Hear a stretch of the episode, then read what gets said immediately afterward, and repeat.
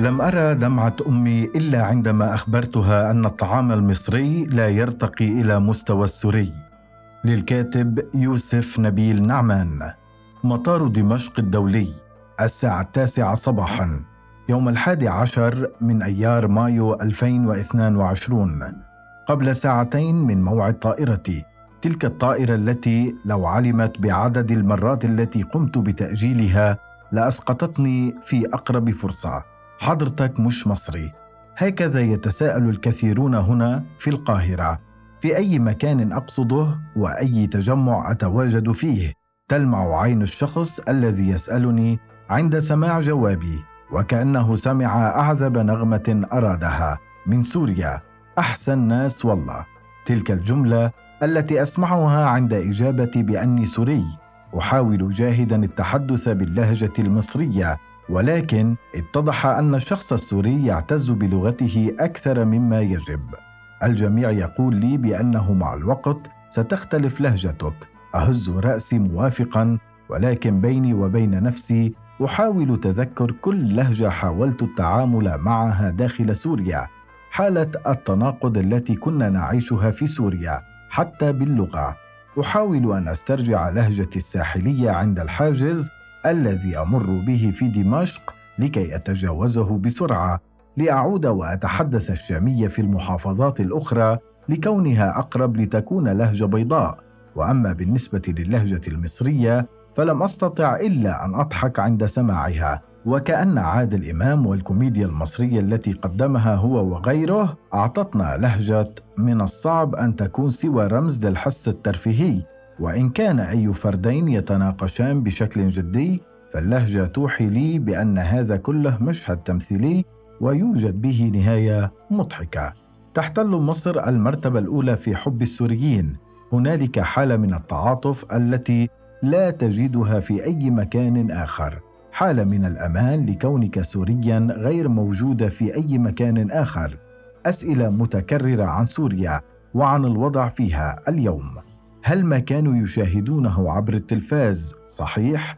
هل سوريا بهذا الوضع الكارثي؟ مع نظرة توحي بأن سوريا هي شقيقة مصر الصغرى. قال لي أحد البائعين في الحارة التي أقطن بها إنه يجب أن أعتبر نفسي في بيت خالتي. لم أستطع إخفاء تعابير وجهي الخائفة. استغرب منها ولكنه لا يعلم أن بيت الخالة في سوريا هو نيابة عن فروع الأمن. وبالتالي فإن شعور الخوف لن يختفي بتلك السهولة. تلك المشاعر التي تظهر فجأة عند سماع أي صوت خارجي. وعند كل وجبة طعام أريد أن أطلبها عاوز أعمل order. وعندما يحين وقت أعطائهم الرقم أقول له صفر. يستغرب لأعود وأحاول أن أقول zero ثم أعود لأتحدث العربية بالأرقام الأخرى.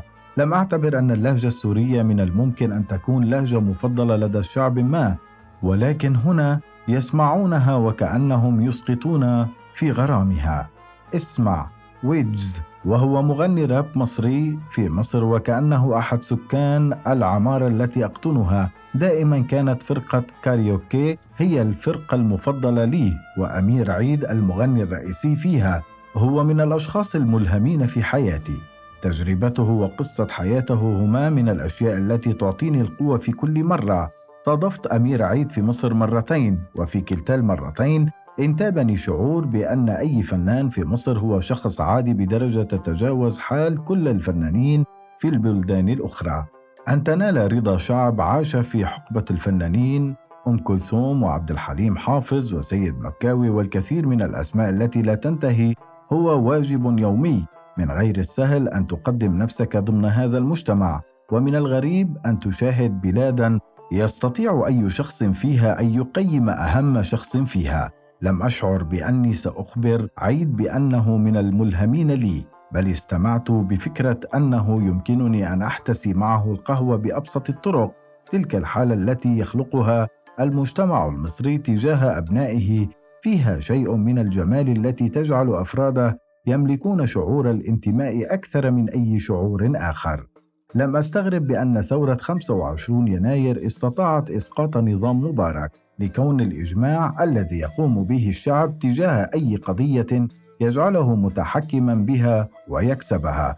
الإجماع على لاعب كرة القدم المصري محمد صلاح بهذا الشكل يجعله يملك قدرة التحكم في أي قضية أخرى تمشي في شوارع مصر ويظهر لك محمد صلاح في كل مكان زجاجات المشروب جدران البلاد حتى أزيائها عندما وصلت إلى ميدان التحرير للمرة الأولى عادت إلى ذهني المشاهد التي وصلتنا في بلادنا أسماء الشوارع والأماكن ترتبط بتلك الحقبة بشكل كبير. من الجميل أن ترى شهداء 25 يناير يملكون أسماء شوارع في أم الدنيا مصر. هذا الشعب بإمكانه أن يغير أي حدث في العالم عند اجتماعه. لم أكن أرى أي شعب يحب نفسه وبلاده مثلنا، ولكن تلك النظرية اختلفت منذ زمن بعيد. لم أقصد أن أقول إن الوضع في مصر يتميز بالحرية في كل المجالات ولكن هذا الشعب قادر على الاتحاد في المناسبات التي تحتاج لذلك أشتاق إلى مساحتي الامنه التي كنت قد صنعتها في سوريا. لم أرى دمعة أمي إلا عندما أخبرتها أن الطعام في مصر لا يرتقي إلى مستوى المطبخ السوري الملوخيه من غير الممكن أن تكون مجرد حساء بل هي طبق يملك من الجمال الكثير ليكون جوهر المائدة الرئيسية وحده. لم أعلم أن طيور الحمام والبط يمكن أن تكون وجبة رئيسية.